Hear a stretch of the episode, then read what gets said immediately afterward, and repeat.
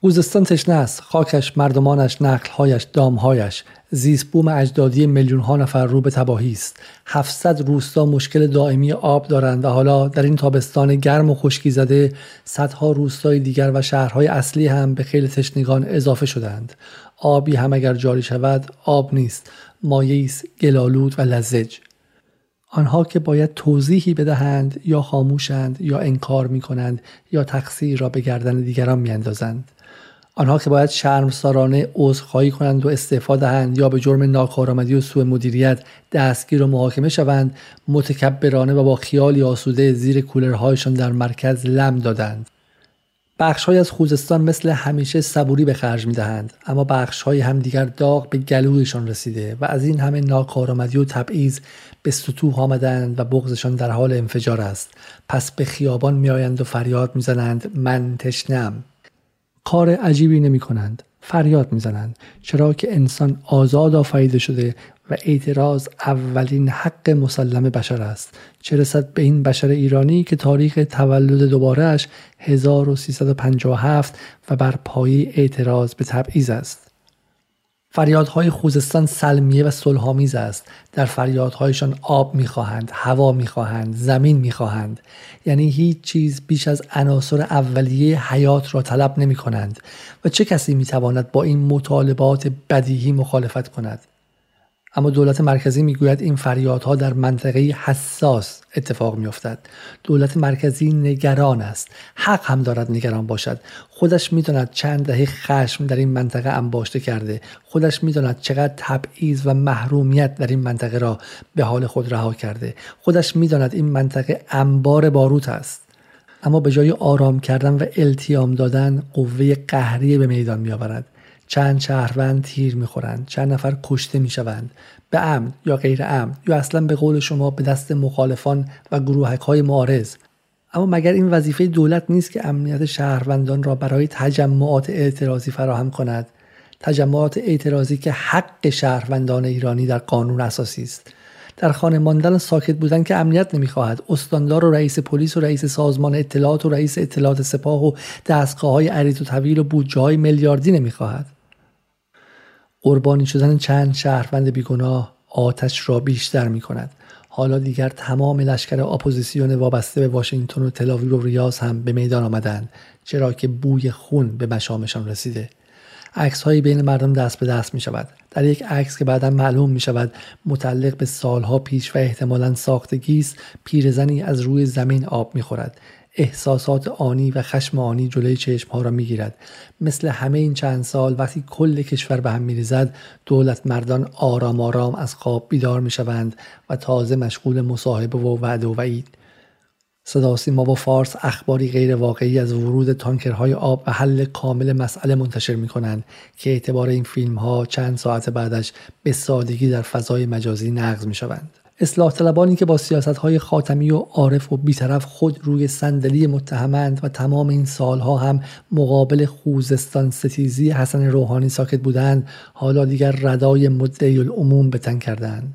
احمدی نژادی که هشت سال بالاترین مقام اجرایی کشور بوده و خودش نقش مهمی در سدسازی و پروژه‌های انتقال آب و افزایش بحران آب خوزستان داشته، در مقام اپوزیسیون بی‌قدرت و شهروند مطالبه‌گر منتقد ظاهر می‌شود.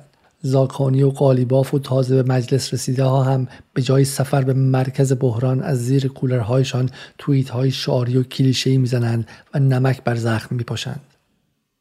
بی بی سی و اینترنشنال که از روز اول سعی در سیاسی کردن بحران خوزستان داشتند، در روز پنجم پیروزمندانه ویدیویی سی ثانیه‌ای از شعار مرگ بر ولایت فقیه در مترو صادقیه تهران را منتشر می‌کنند. چند نفر از مرکز نشینان که پیام بی بی سی و اینترنشنال را این سالها درونی کردند، عیناً همان پیام را فریاد زدند و بی بی سی و اینترنشنال این را به عنوان اتفاقی خود جوش منعکس کرده. انگار بی بی سی و اینترنشنال صدایی را در کوهی رها کرده باشند و حالا صدا به خودشان بازگشته باشد. تراژدی آنجاست که این معدود مرکز نشینان به جای آنکه دنبال رو و همدل و همراه خوزستان باشند و صدای مظلومان خوزستان را بلند کنند آمپلیفایر صدای لندن شدند، وگرنه میشنیدند که خوزستانی ها عامدانه از هر گونه شعار سیاسی در این روزها حذر کرده و در تمام این مدت شعار صلح داده و آب طلب کرده و از تشنگی و حق حیات گفتند. تو گوی انگار کسی در خوزستان بلد نبود شعار علیه نظام بدهد و لابد شماری مرکز نشین و لندن نشین و ریاض نشین باید به آنها بگویند شعارشان چه باشد. باید به صراحت به این حنجره های در استخدام استعمار یا مغز شویی شده توسط استعمار گفت: آقایان و خانم ها، آنها آب میخواهند، آب. مسئله ولایت فقیه و براندازی و به قول اربابان فرنگیتان رژیم چنج مسئله شماست، نه مسئله خوزستان. اما این ویدیوی سی ثانیه‌ای در مترو صادقیه سویه دیگری هم دارد. این ویدیو همانقدر که دسترنج رسانه‌های لندن و ریاض و واشنگتن است، محصول مستقیم خود دولت رسمی جمهوری اسلامی است. انگار تمام ارکان حکمرانی دست به دست هم داده باشند تا فضا را برای براندازان و ایران ستیزان مهیا کنند و موقعیتی بسازند تا احساسات بخش‌های از جامعه به راحتی در اختیار اجنبی‌ها و رسانه‌ها و مزدوران رسانه‌ایشان قرار بگیرد و گرهی که میشد با دست باز شود کارش به دندان برسد. انگار عده‌ای از خودی‌ها در داخل قلعه جمهوری اسلامی به عمد در کار ساخت آبان نود و هشت دیگری هستند. به هر حال موضوع سیاسی و امنیتی می شود و رسانه‌های داخل ایران هم از پوشش اخبار خوزستان منع می شوند. اولین قربانی افزایش تنش و امنیتی شدن وضعیت البته مردم مظلوم خوزستان هستند که مطالبات به حقشان یک بار دیگر باز به حاشیه خواهد رفت. می‌دارم در چنین شرایط داغی سخن آرام گفتن و حلاجی و تحلیل ریشه‌های بحران کردن برای عده‌ای ناکافی یا حتی خیانتکاری به مردم است. می‌دانم برای عده‌ای مردمی بودن این روزها فریادهای هیستریک سر دادن و واویلا واویلا کردن و مرگ بر ظلم و ظالم گفتن است. بر مظلومان خوزستان حرجی نیست که فریاد بزنند، اما وظیفه ماست که اتفاقاً در چنین شرایطی به عقل سرد تکی کنیم. به صراحت بگویم کنش سیاسی رادیکال در چنین شرایطی اتفاقاً تحلیل ریشه‌ای و بدون احساسات ماجراست. به همین دلیل دیشب سه‌شنبه بیست و هشت تیر با یکی از فعالان محیط زیست خوزستان گفتگوی جامع کردم که دعوت می‌کنم صبوری کنید و تا پایان به آن گوش کنید. اگر به راستی نگران خوزستان هستید، توصیه می‌کنم این روزها صدای کسانی را بشنوید و منعکس کنید که پایشان روی زمین داغ خوزستان است و دنبال حل و اصلاح امورش هستند، نه کسانی که آلوده به پول‌های سعودی و انگلیسی و آمریکایی به دنبال افزایش تنش و ماهی گرفتن از آب گلالود خوزستان.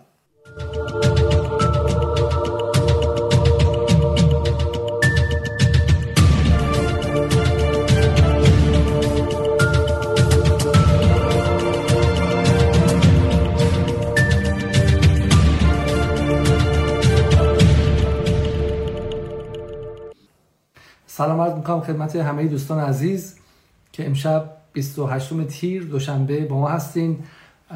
در خدمت خانم شبنم قنواتی زاده، مدیر عامل یکی از انجیوهای بسیار فعال در خوزستان به اسم دیدهبان جلگه سبز خوزستان هستیم. خانم قنواتی زاده از از کارشناسان بسیار شناخته شده حوزه آب در مدیریت آب در خوزستان هستن، مقالات بسیاری دارن و سالها روی موضوع کار کردن. خانم قنواتی زاده سلام، یک بار دیگه خوش اومدین به برنامه و خیلی خیلی ممنون که دعوت من رو پذیرفتید.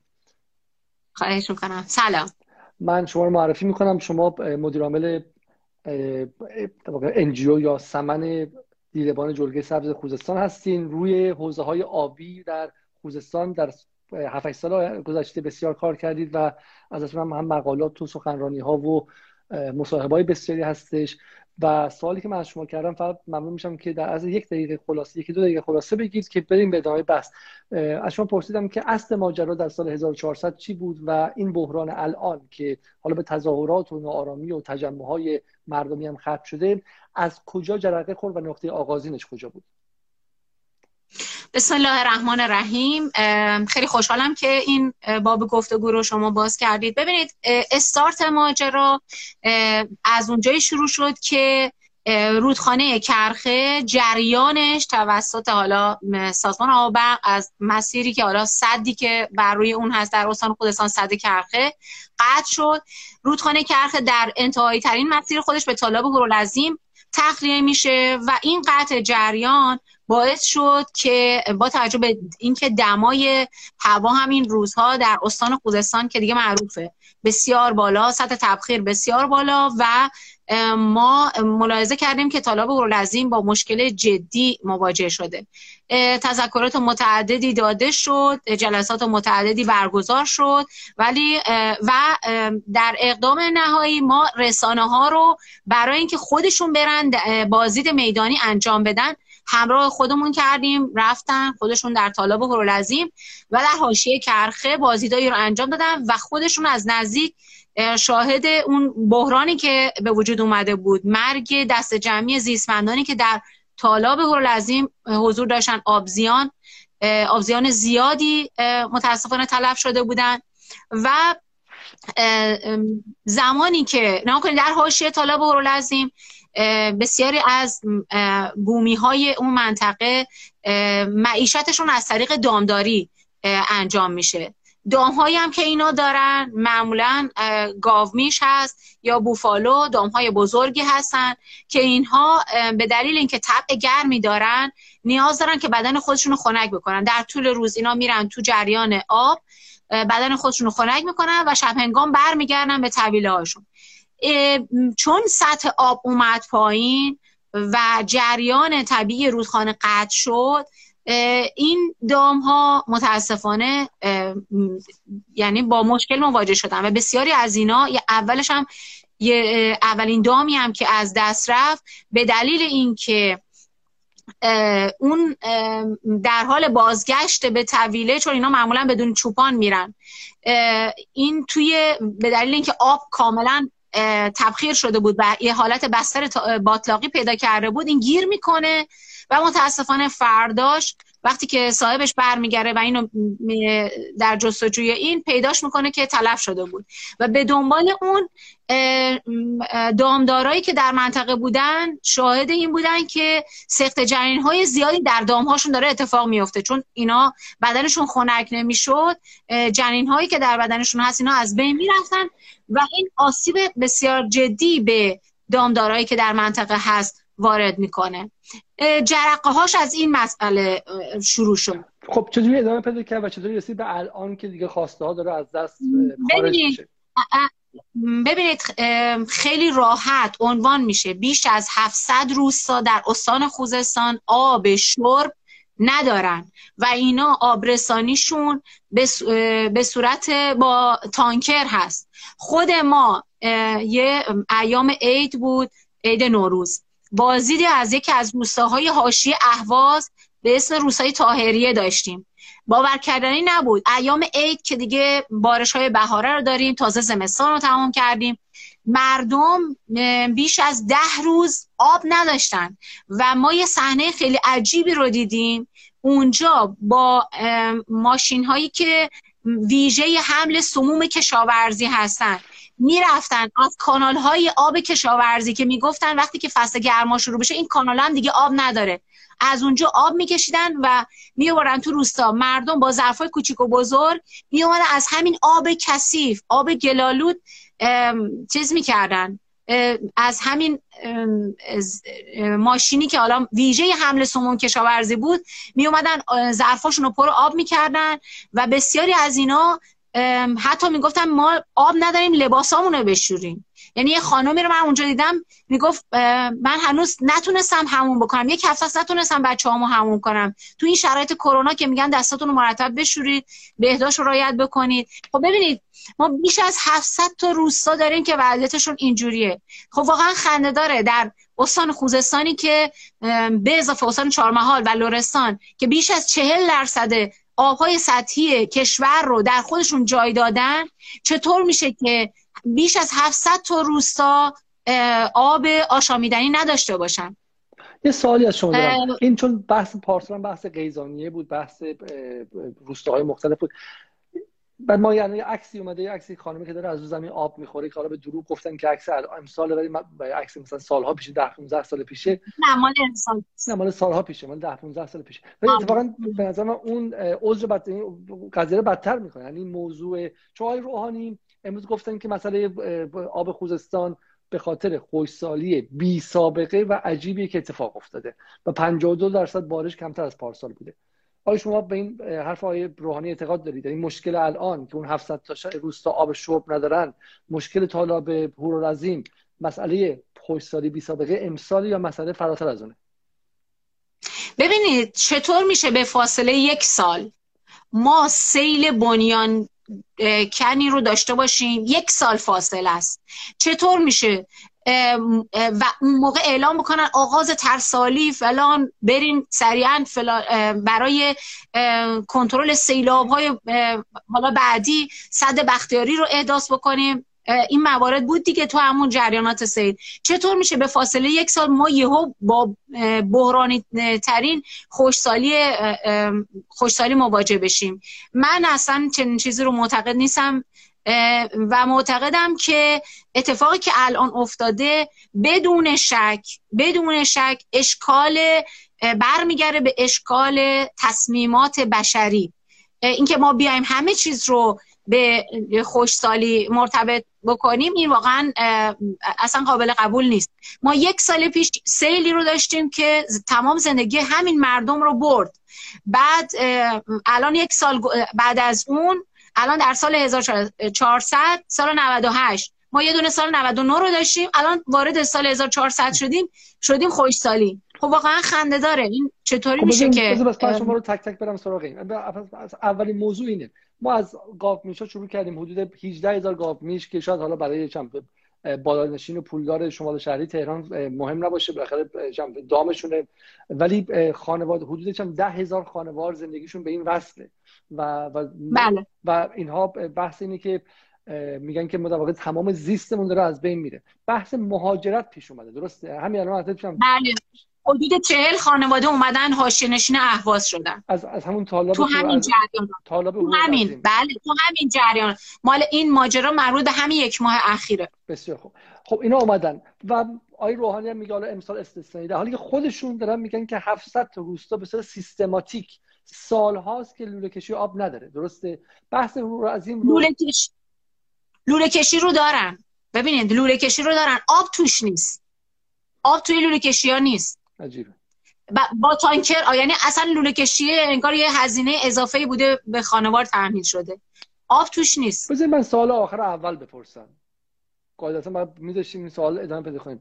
چی میخواد دولت مرکزی؟ چی میخواد؟ میخواد، چون عادی نیستش که شما نمیتونید محله استانی که در خط مقدم مقاومت بوده همه جای دنیا وقتی چنین اتفاقی میفته سعی می‌کنن بیشتر امکاناتو بدن که جبران کنن برای اونها. سی سال سی و, سی و سه سال بعد از پایان جنگ انگار یه عمدی هستش که این بخش رو که از نظر امنیتی هم بسیار حساسه، سعودی، قطر، امارات، چه میدونم مصر، تمامشون روش زوم کردن. بحث چه میدونم تجزیه طلبها، بحث چه به شکلی وهابیگری و غیره. انگار یه قصدی وجود داره که به نقاط چم عصبی مردم خوزستان فشار وارد کنن. بحث امسال و سال گذشته نیست. الان هدف چیه؟ میخوام مثلا بخشی از استان مهاجرت کنه به شهرها، اینجا خالی بمونه برای نفت. چی میخوان؟ اصلا شما مثلا متوجه شین که چرا بهشون عمدن این فشار رو وارد میکنن؟ ببینید من در رابطه با عمد این ماجرا من نمیخوام اظهار نظر سیاسی بکنم. من یک فعال محیط زیستم.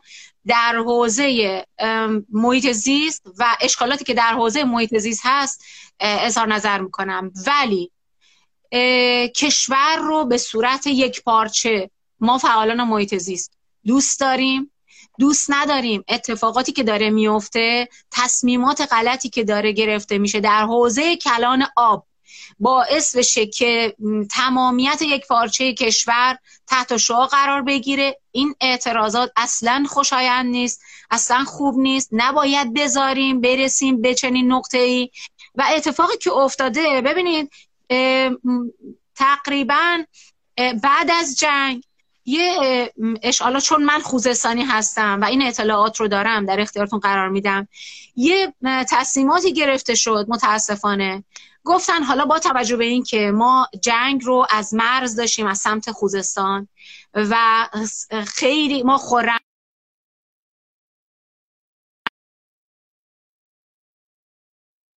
تقریبا با خاک یکسان شد، خیلی آسیب اقتصادی از لحاظ اقتصادی خیلی ما آسیب دیدیم در جریانات جنگ و دولت مرکزی تصمیم گرفت که اینقدر توسعه رو توی مرزها، اون موقع فکر کردن که ما به جایی که صنایعمون رو چیزای چیزایی که باعث توسعه کشور میشن توی مرزها توسعه بدیم، اینا رو ببریم توی مرکز مستقر بکنیم، با این روی کرد که حالا جنگ اگر بخواد بشه از سمت مرزها میاد.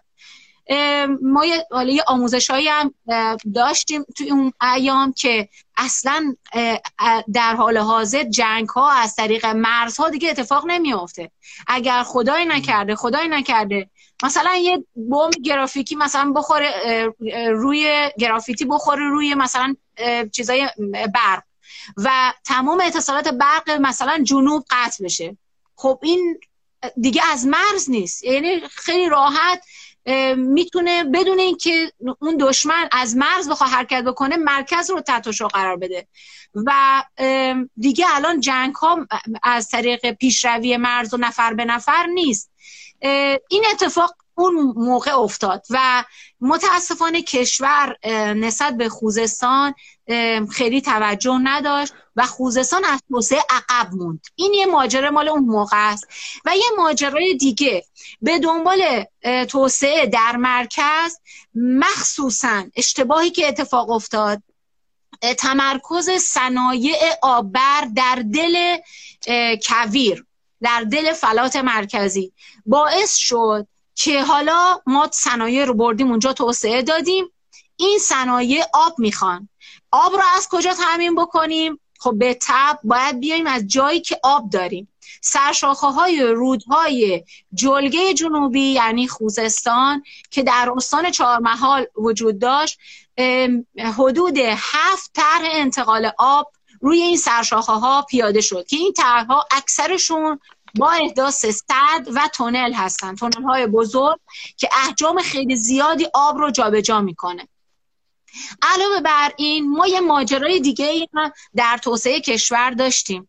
یک در یه فصلی فکر کردیم که یکی از نشانه های توسعه سدسازیه و سدهای خیلی زیادی در کشور احداث شد و فکر کردیم که این سدها دارن کمک میکنن که کشور ما به یک کشور توسعه یافته تبدیل بشه، غافل از این که اثرات زیست محیطی سدها واقعا جبران ناپذیر بود برای ما و ما الان داریم اثرش رو در همین روزها داریم ملاحظه میکنیم. ما یکی از اشکالاتی که الان برای وضعیت فعلی استان میدونیم همین سدهایی هست که بیش از توان رودهای استان احداث شدن. این سدها فهم خودم، چون حالا مخاطب خیلی از من چند برنامه دیگه هم خواهم داشت درباره سدسازی و مسائل محیط زیستی در هفته‌های آینده، ولی خب خیلی ما در مورد سد میشنویم، در مورد مافیای سد و غیره، ولی خب تو ذهن مخاطب اینه که خب سد چه اشکال داره؟ وقتی سیل می اومد گفتن اگه ما سدهای بیشتری داشتیم میتونست آب رو کنترل کنه، آبهای هرز رو کنترل میکنه و مشکل فعالان محیط زیست با سد چیه؟ شما میخواید ما رو برگردیم به عصر حجر؟ بفرمایید. ببینید اشتباه ما اینه که فکر میکنیم سیلاب رو باید کنترل بکنیم. ببینید در حقیقت اون جایی که حالا یه بحثی بود، بحث حقابه رو شما فرمودید توی اون گفتمانی که قطع شد. ببینید حقابه در حقیقت ما اگر بخوایم برای تالاب‌های پایین دست بخوایم حرف از حقابه بزنیم اشتباهه. اصلا تالاب‌های پایین دست با سیلاب سیراب میشن و این سیلاب ها برای دشت های جلگه اصلا اثر حیات بخشی دارن و باعث تقویت هم خاک و هم تالاب های پایین دست میشن. ما به عنوان انسان هایی که داریم زندگی میکنیم باید با این زیست بوم خودمون رو سازگار بکنیم. نباید بیایم در بسترهای سیلابی رودخانه هامون ساخت و ساز انجام بدیم. به حریم و بستر رودخانه ها باید احترام بذاریم طبق قانونی که قانون مصوب جمهوری اسلامی هم هست. معتقدن الان ممکنه بگم که این یه خورده فکرش هم فکر رادیکال و فکر یه خورده حداکثریه و بالاخره چند وقت ما تعدادی از سدها رو شاید لازم داشته باشیم، اگه همون سدها نباشن بخاطر بحث به مدیریت آب به بحث مدیریت آب میرسیم. ولی بحث شما بخوام میذارم حالا یه مقدار اجماع بیشتری داشته باشیم روش اینه که تعداد سدهایی که ساخته شده دفعه از حد گذشت، یعنی در واقع هم که شما میگی نهضت سدسازی را افتاد تو ایران از یک جایی به بعد. بله بله ما اصلا سردار سازندگی داشتیم به خاطر سدسازی هایی که در زمان ایشون اتفاق افتاد. خب این یعنی چی؟ وقتی ما لقب سردار سازندگی میدیم صرفا به خاطر سدسازی، یعنی نشون میده که ما خیلی افتخار میکردیم به خودمون که اینقدر داریم سدهای زیادی رو میسازیم.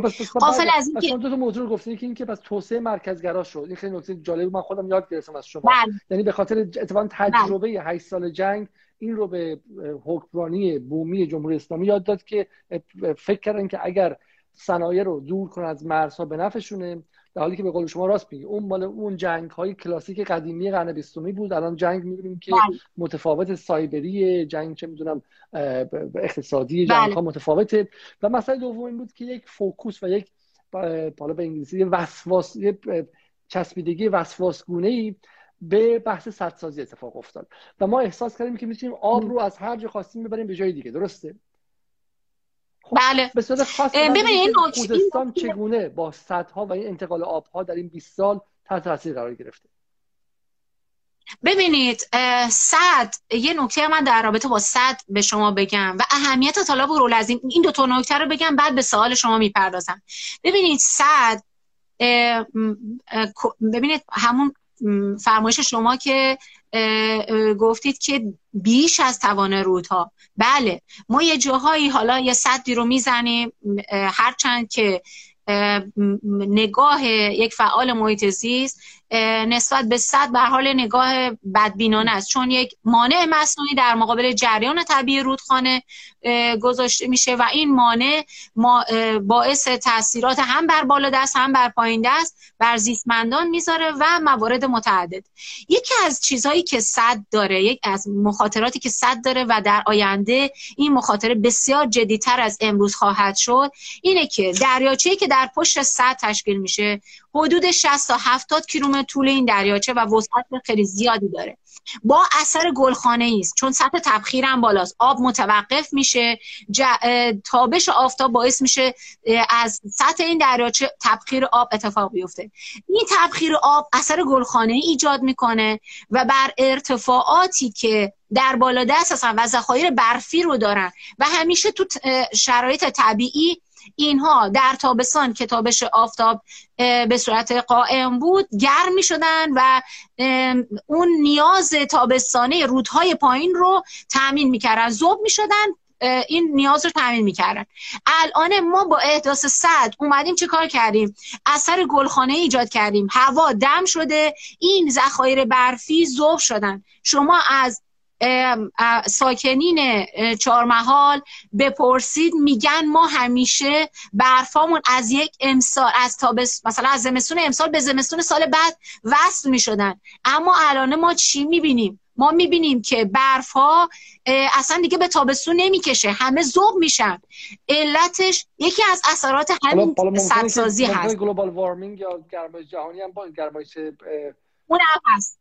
بله بله اونم ت... بدون تاثیر نیست. این یه مورد. مورد بعد اهمیت طالاب هورالعظیم. ببینید خود طالاب هورالعظیم مثل جنگل های آمازون اهمیت داره برای کره زمین. من به عنوان فعال محیط زیست طالاب هورالعظیم برام اهمیت داره، چون کمک میکنه به پایداری کل کره زمین. توده های بارشی که از سمت مدیترانه و منشأ میگیرن میان در طول مسیر بارش‌های خودشون رو دارن سمت سوریه، عراق، ترکیه و یه جاهایی ضعیف میشن. در دو نقطه اینا دوباره تقویت میشن، شارژ میشن. یکی از این نقاط سطح تبخیری بالای تالاب هورالعظیم هست. ما وقتی تالاب هورالعظیم رو خشک میکنیم و از حقابه طبیعی خودش محرومش میکنیم، این توده های بارشی دیگه نمیتونن رد بشن و برن در قلل زاگروس بارش ها رو داشته باشن به شکل برف و باران و عامل تضمین جریان طبیعی رودخانه هایی باشن که در نهایت وارد پایین دست میشه، یعنی وارد جلگه جنوبی میشه. یعنی اینکه ما در حقیقت با خشکیدگی تالاب هورالعظیم حتی جریان طبیعی رودخانه هامون رو هم داریم تحت تاثیر قرار میدیم. یعنی این رودخانه هایی هم که تضمینشون، یعنی به حال یه جایی رو میخواد، یه بارشی رو میخواد، یکی از جاهایی که کمک میکنه به اینکه این بارش ها تضمین بشه خود تالاب هورالعظیم هست. یعنی ما دو تا ضرر داریم میکنیم. نه ببین، حالا من یه مقدار اینجا بعد شما رو نگه دارم. ببینید من مشکلی که با بسیار فعالان محیط زیست دارم اینه که انگار نمیتونن با جامعه ارتباط برقرار کنن. من ذات میخوام من میخوام خیلی سریع به شما بگم. با آقای محمد بردیش همین مشکل دارم، با شما همین. الان ببینید شما در زمان تالاب هورالعظیم میگید و مخاطب من فکر میکنه شما مثلاتون مثلا ده تا گاو میشه که مثلا ممکنه بمیره، یا اینکه حرفایی که میزنین که خیلی به آینده مربوطه. درسته؟ یعنی انگار دوست داریم که اصلا ما این حالت مذهبی میشه، ما به عنوان انسان نباید به طبیعت دست بزنیم، در حالی که ما یک کشور در حال توسعه هستیم.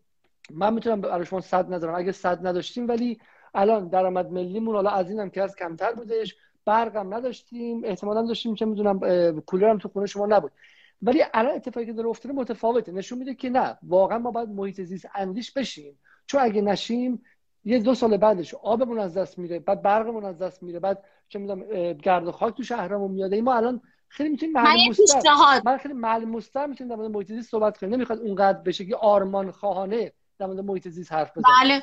به حد اکثری. بله. ببینید پیشنهاد ما سد رو میزنیم که انرژی یه بخش، یک بهانه‌ای که داریم انرژی برق، برقابی، و چون انرژی برقابی که از سد تامین میشه خیلی هنگفته، خیلی زیاده. خب ما بیایم بریم به سمت استحصال انرژی پاک. ما از منابعی که داریم، کشور ما کشوری هست که آفتاب رو ما داریم، باد رو داریم، جزر و مد رو داریم، انرژی زمینگرمایی رو داریم، پسماندها رو داریم، حتی جر... موج رو داریم، خیلی انرژی های پاک رو داریم که میتونیم از اونجا انرژی های زیادی رو به دست بیاریم، انرژی برق رو تامین بکنیم. بریم به این سمت، از یه جایی بالاخره باید شروع همین که میگید. ببین تو خود غرب هم همین الان تو آمریکا فعالان محیط زیست تو آمریکا یکی از مشکلاتشون اینه که تازه به نفت شل و در واقع نفت شنی رسیدن و هی سوراخ میکنن از توی خونه‌های مردم تو اوهایو. آبو که باز میکنن دیدین که خودتون گل و گاز و آتش میاد بیرون از توی لوله های آب مردم توی شهرهای آمریکا، برای اینکه به خاطر حفاریهای نفت شنیه. من حرف شما رو قبول دارم، ولی ما تو دهه هفتاد شمسی و همون آقای رفسنجانی که من جزو منتقدان دائمشون هستم، آقای رفسنجانی و اون خرد مجموعه خرد تکنوکراسی ایران در دهه هفتاد عقلش نمیرسید که ممکنه که الان ما اومدیم ابرو درست کنیم فردا چش کور شه. ما الان اومدیم آب بگیریم که هم برق داشته باشیم، هم کشاورزی خوزستان پیشرفت کنه، بعداً ده سال بعد مشکل پیدا شه. همونطور که من گمانم سد دز رو یا سد کرخه رو اصلا برای هفت تپه زدن، برای اینکه آبرسانی به هفت تپه کنن. نگاه ما به توسعه بیست سال پیش با الان متفاوته. من حالا سوالم اتفاقا از شما اینه، اینی که تو امروز که وایسادیم، به رغم اینکه ریزگردهای خوزستان رو داریم، به رغم اینکه مسئله آب رو داریم، الان مسئولان کجا وایسیدن؟ من می‌خواستم تک تک سوالا رو بپرسم. یک سوالی که از شما داشتم این که نقش خاص سدسازی در استان خاص خوزستان در وضعیت امروز چی بوده؟ نمی‌خوام به اصطلاح سدسازی در کل حرف بزنیم، اگه میشه به عنوان یک فعال، نه فقط فعال محیط، فعال خوزستانی صحبت کنید که کدوم سدا اگر نبود مثلا بهتر بود. اگه میشه حد اکثری صحبت و آرمان خانه صحبت نکنید. هرچی ببینید سدهامون کمتر بود شرایط فعلیمون بهتر بود، چون به هر حال ما حبس آب رو داریم در پشت سدها، بخش زیادی از این آبها داره تبخیر میشه، حدود سه هزار میلیمتر تبخیر رو ما داریم. خب اصلا سه هزار میلیمتر تبخیر، اونم توی وسعت دریاچه پشت سد که شصت هفتاد کیلومتر طولش میشه، خودش اصلا میشه یه جریان، یه رودخونه که میتونه پایین دست رو چه کار بکنه. ما سه هزار میلیمتر، ببینید یعنی سه متر تبخیر داریم ما. بله، در طول یک سال سه هزار میلیمتر. این عین کلام مدیرعامل سد کرخه در بازدید دو هفته پیش ما از سد کرخه است که بعد اون اتفاق افتاد. سه هزار میلیمتر خیلی عدد سنگینیه. بله، در طول در طول سال سه هزار میلیمتر ما با تبخیر رو داریم.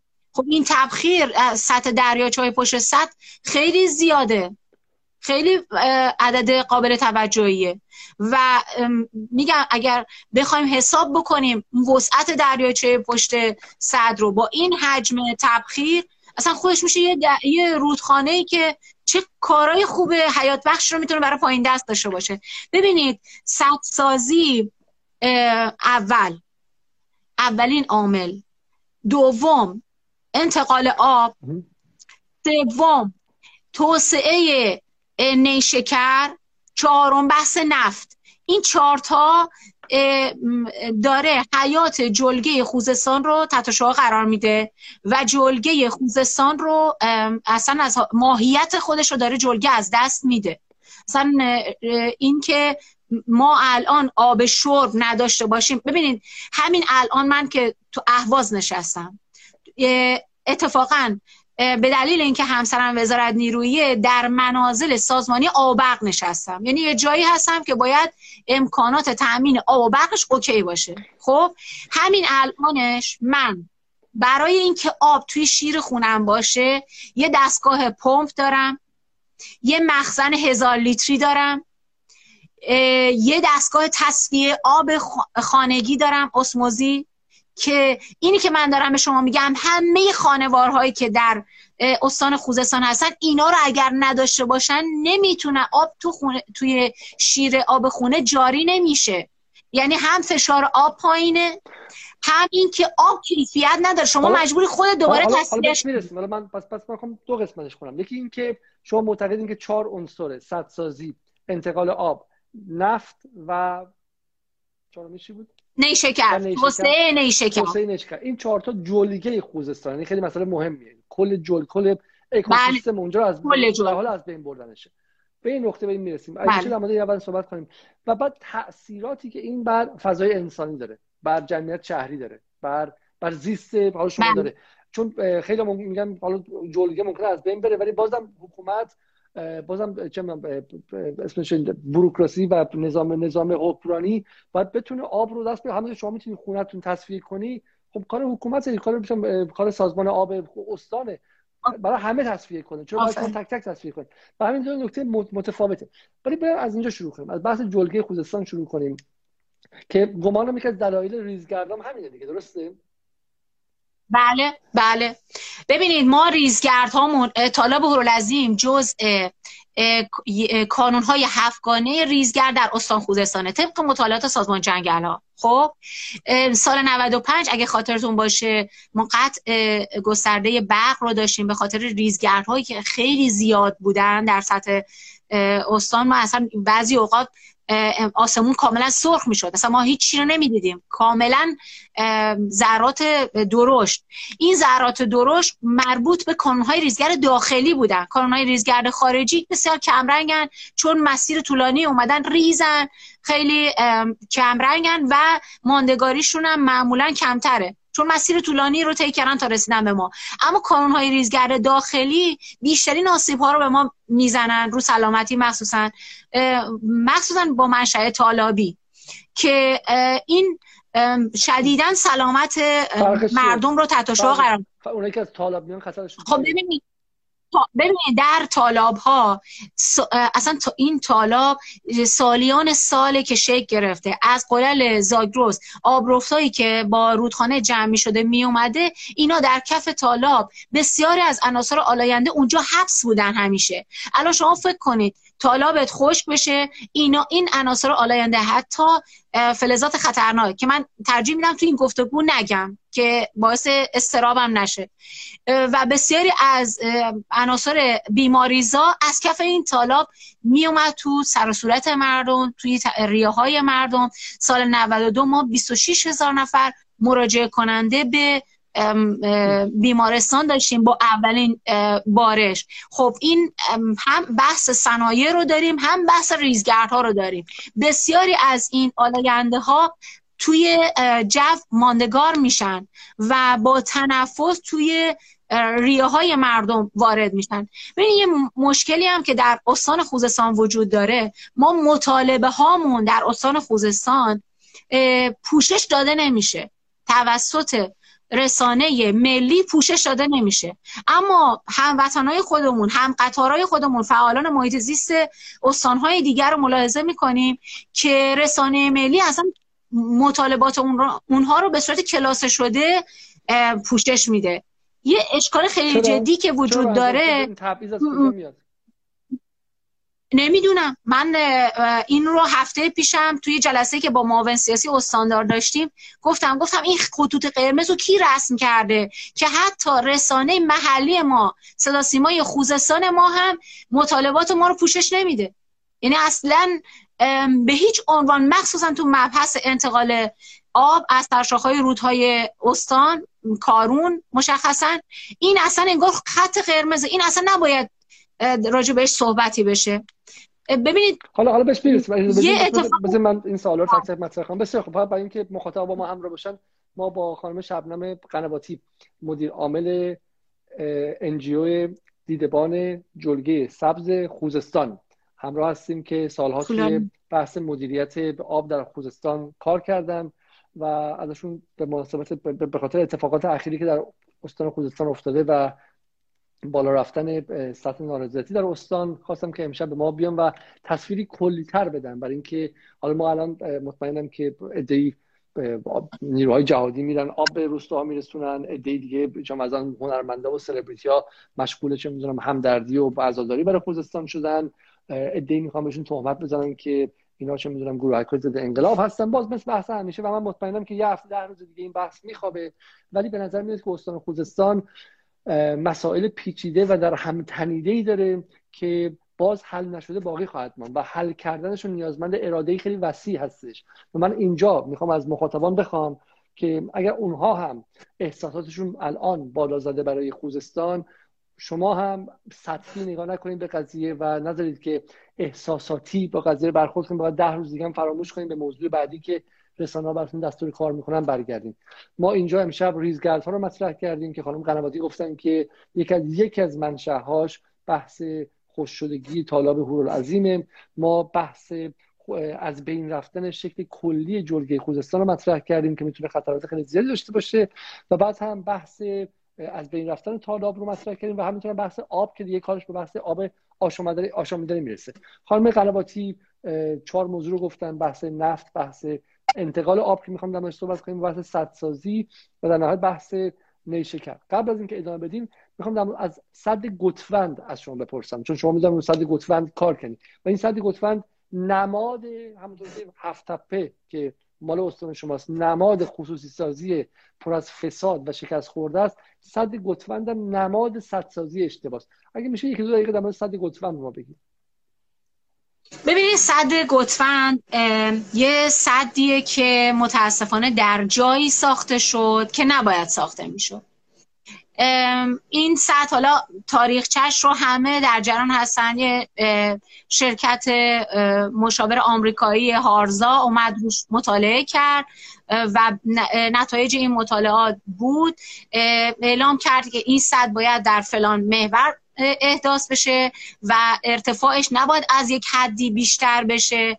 متاسفانه بعد بعدها این یه شرکت مشاور دیگری اومد اعلام کرد که نه، اتفاقا ما میبریم این سد رو در یه جایی که همین جایگاه فعلیش هست میسازیم و ارتفاعش رو هم در یه حد بالاتری میبریم که بتونیم مثلا آب بیشتری رو پشتش ذخیره بکنیم. من فکر میکنم یه اشتباه، حالا یکم خوشبین باشیم نگیم عمدی بوده، یه اشتباه مهندسی رخ داد.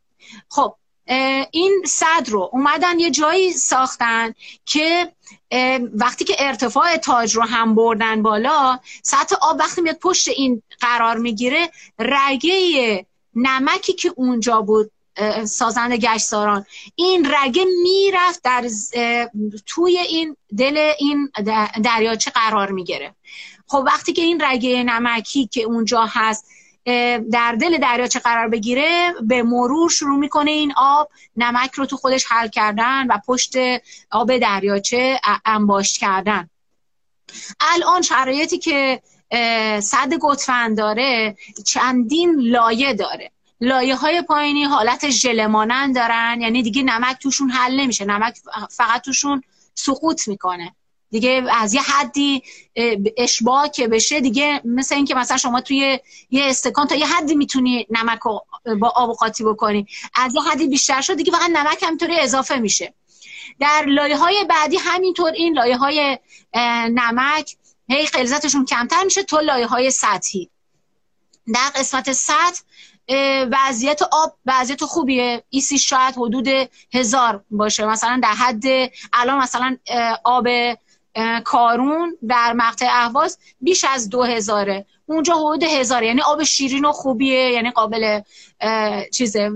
و یه اتفاقی که افتاد برای سد گتوند، اومدن قبل از اینکه آبگیری بشه خیلی هشدار دادن، خیلی از فعالان، خیلی از مهندسینی که دغدغه‌شو داشتن هشدار دادن، ولی متاسفانه نپذیرفتن و اومدن گفتن که ما میایم پروژه پتوی روسی رو چیز میکنیم. پتوی روسی یه یه, لا، یه چیزی هست، من نمیدونم یه چیز بخوام به زبان خیلی ساده بگم، مثل اینکه یه پلاستر سیمان هست که به دیوار میکشیم. یه لایه یه نفوذناپذیری از رس رو گفتن بکشیم روی اون بخشی که نمک هست، در صورتی که این بخش نمک یه رگی طولانی، ببینید هفتاد کیلومتر کل در... طول دریاچه پشت سد گتونده، خیلی بزرگه. بعد اینا اومدن یه همچین کاری رو انجام دادن. سه روز بعد از آبگیری این پتوه ریخت، این پتوه که جنس حالا از مواد معدنی هم بود، این ریخت، یعنی اصلا نتونست اون چیزی که ادعا کرده بودن نتونست تأمین بکنه. و بعد از این اومدن مطالعاتش رو دادن به دانشگاه تهران، دانشگاه تهران اومد روی این کار کارشناسی انجام داد. سال دقیقش الان حضور ذهن ندارم، ولی دوره آقای احمدی نژاد بود آبی، آبگیریش. من یادم میاد دوره آقای احمدی نژاد بود که این سد دیگه تکمیل شد و اومدن به عنوان که از افتخارات آبگیریش بکنن. واقعا یکی از افتضاحات تاریخ مهندسی ایران بر محسوب شده، درسته؟ آره آره آره. ای کاش که به این تذکرات توجه میکردن و آبگیری رو انجام نمیدادن، به عنوان یه تجربه تلخ مهندسی نگهش میداشتن. هیچ اشکال نداشت به نظر من، چون آسیبایی که الان, الان کارش نمیشه کردی که. نه ما الان دریاچه شور ساختیم که بهش دست بزنیم کل و نمک هم وارد جریان میشه. البته روش کار انجام شده. ببینید سه تا راه حل دانشگاه شای... دانشگاه تهران برای این ات... یعنی این افتضاح مهندسی ارائه داد که هر سه تا راه حل سه تا چیزن، سه تا چیزی که اشتباه رو هی بیشتر، یعنی اشتباهات بیشتری رو رقم میزنه. یکی از این راه حل ها که خانم ابتکار هم که زمانی که ریاست سازمان حفاظت محیط زیست کشور رو داشتن خیلی با افتخار ازش نام می‌بردن و اسم قشنگی هم داره، مدیریت مخزن هست. مدیریت مخزن میگه که در زمانی که ما بارش رو داریم، مثلا الان داره بارون میاد، بارون سیلاسا داریم، حالا شما بیاین دریچه های پایین رو باز بکنید، بذارید یه مقدار از این نمک خارج بشه. اینو بهش میگن مدیریت مخزن. یعنی این اصلا یه چیز خیلی بدیه. الان بسیاری از دشت‌های عقیلی، زمین‌های کشاورزی پایین دست، اصلا دیگه وقتی که شخ میزنن عکس‌ها رو برای ما کشاورزا میفرستن. رگه‌های شوره‌های سفید بالای این خاک‌ها هست و سال به سال داره درصد تولید محصولشون کاهش پیدا میکنه. یکی از بهترین دشت‌های استان خوزستان دشت‌های عقیلی بودن، کیفیت خاک بسیار خوبی داشتن که متاسفانه این سد. حالا حالا من بحثمون نمیخوام اجرا، ولی سال شما آشنا هستین، مطمئنم که خیلی ها به این بحث گتوند وقتی داشت انجام میشد انتقاد کردن و سر کارشون احتمالاً اون موقع با تیغ و درفش بود، درسته؟ ببینید بعضی از این افراد رو حالا من میشناسم که اینا دیگه سرخورده شدن و دیگه حاضر با به عنوان نخبگان وزارت نیرو دیگه به دلیل اینکه خیلی داد و فریاد کردن و گفتن نکنید این کارو نکنید، الان انقدر سرخورده شدن که در ساده ترین مباحثی که باید ورود بکنن دیگه ورود نمیکنن. و نتیجه این عدم توجه به اینها گاهی تبعید در دفترهای کارشون بوده. عجب. بسیاری از این کسی که بله. حالا بالا بزنید از این رد شیم. پس بحث سدسازی نکته‌ای که برای من خیلی جذاب جالب بود و دردناک بود، سه هزار میلیمتر تبخیر از سد کرخه فقط بود، یعنی سه متر سد درجه کرخه رو در نظر بگیرید، درجه عظیم به ارتفاع سه متر آبش سالانه از بین میره و تبخیر میشه و شما میگید که این تبخیر یه ضرر مضاعف هم مضاعف هم داره، چون باعث اثر گلخانی در فضای اطراف میشه و باعث میشه کل فضای اطراف هم گرم شه و در کوهستان‌های زاگروس هم برف زودتر آب شه. یکی این بود و دومین مسئله این بود که سد گتوند باعث از بین رفتن، شور شدن تدریجی زمین‌های کشاورزی داره میشه و یک افتضاح مهندسی بود که میتونستن خیلی با شفافیت به مردم اعلام کنن، عذرخواهی کنن و به قول شما به عنوان یک دکور و جایی برای تجربه تاریخی نگه دارن، ولی لاپوشانی کردن، صد رو آبگیری کردن، حالا با ده بار اومدن وصل و پینش کنن کار نکرده و به عنوان یکی از بحر... کانونهای بحرانساز محیط زیست و آب در اونجا هستش. بریم به مسئله بعدی و به ما از هفت طرح بزرگ انتقال آب بگید که به قول آقای روحانی کارهای خیلی خیلی بزرگی در خوزستان شده و خیلی بهش میبالند. ببینید یکی از طرح‌هایی که منتقل شد اولینش در دهه سی بود که قرار بود کورنگ یک قرار بود این انتقال آب انجام بشه، بحث مشکل آب شرب اصفهان رو برای همیشه برطرف بکنه و دیگه هیچ انتقال آبی انجام نشه، ولی متاسفانه هفت طرح متاسفانه تا الان هفت طرح انتقال آب از سرشاخه های رودهای استان دز و کارون انجام شده و این طرح‌ها همگی به نام شرب و به کام توسعه صنایع و کشاورزی در فلات مرکزی داره انجام میشه. خب ببینید این طرح‌هایی که داره انتقال پیدا میکنه به هر حال شما منابع رو داری میبری به مرکز، به دنبال خودش جمعیت رو هم روان میکنه، یعنی این طرح‌های انتقال آب نه به سود مقصد و نه به سود مبدأ انتقال آب بوده و متاسفانه آسیب‌های جدی الان ما مش... حتی مشکلات اجتماعی رو داریم میبینیم.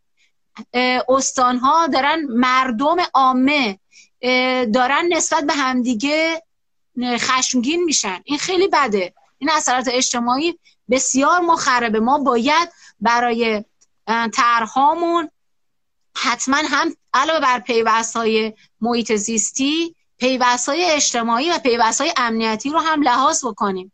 متاسفانه من یه خبری رو الان میخوام بدم در رابطه با بحث انتقال آب بهشت آباد که اعلام شده بود به هیچ وجه مجوز محیط زیستی انتقال آب بهشت آباد انجام نخواهد شد، ولی متاسفانه ظاهرا در تاریخ چهارده تیر ماه ظاهرا در یک چیز مخفیانه این مجوز محیط زیستی به شکل لوله صادر شده، یعنی تونل رو انتقال آب بهشت آباد. ببینید انتقالات آب هر کدوم یه اسمی دارن، انتقال آب بهشت آباد هم یکی از سرشاخه های کارون هست که در نظر گرفته شده که به سمت اصفهان انتقال داده بشه و حالا قرار بود به شکل سد و تونل انجام بشه، ولی الان اومدن یه گزینه دیگه ای رو مطرح کردن، گفتن در بخشی از مسیر تونل، در بخشی به شکل لوله،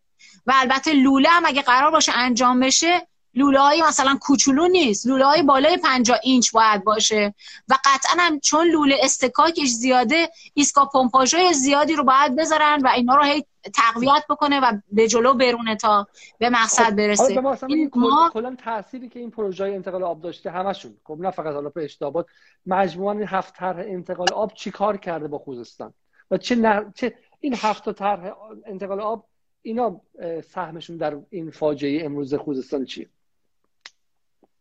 ببینید در رابطه با اگر بخوام همه این انتقالات آب پیوست‌های زیست محیطی نداشتن، هیچ کدوم از اونایی که زمان هیچ کدوم مجوز کدومشون زمان پهلوی بوده، هیچ کدوم مجوز بله هیچ کدوم مجوز نداره، هیچ کدوم مجوز زیست محیطی نداره، یعنی اینو اصلا هیچ کدوم از اینها سازمان حفاظت محیط زیست بهشون مجوز زیست محیطی نداده و همه این انتقالات آبی هم که اتفاق افتاده با نگاه بخشی نگرانه مسئولینی که حالا در رأس مثلا وزارت نیرو هستن، در مثلا منصب معاون مثلا رئیس جمهور هستن، اینها زادگاه خودشون رو دیدن، منابع رو میبرن به سمت زادگاه های خودشون، مثالاش واضحه و این انتقالات آبی هم که داره انجام میشه به این شکل انجام شده. هیچ کدوم مطالعات جدی که اثرات مخرب این انتقالات آب رو بررسی بکنه انجام نشده. حالا ما فعالان محیط زیست معتقدیم در برای اصفهان هم بحران ایجاد کرده، برای استانهای مقصد هم بحران ایجاد کرده. چه بحرانی؟ ببینید الان مثال این که این انتقالات آب چه تأثیری بر اصفهان داشته، من یه جایی عنوان کردم که ما بیایم بر مبنای پتانسیل های هر منطقه آمایش سرزمین رو در نظر بگیریم. هر منطقه پتانسیل های خاص خودش رو داره، ما نمیتونیم کویر رو تبدیل به جنگل بکنیم، جنگل دستکاش. همین الان اصفهان بیش از دو برابر متوسط کشور سرانه فضای سبز شهریش هست.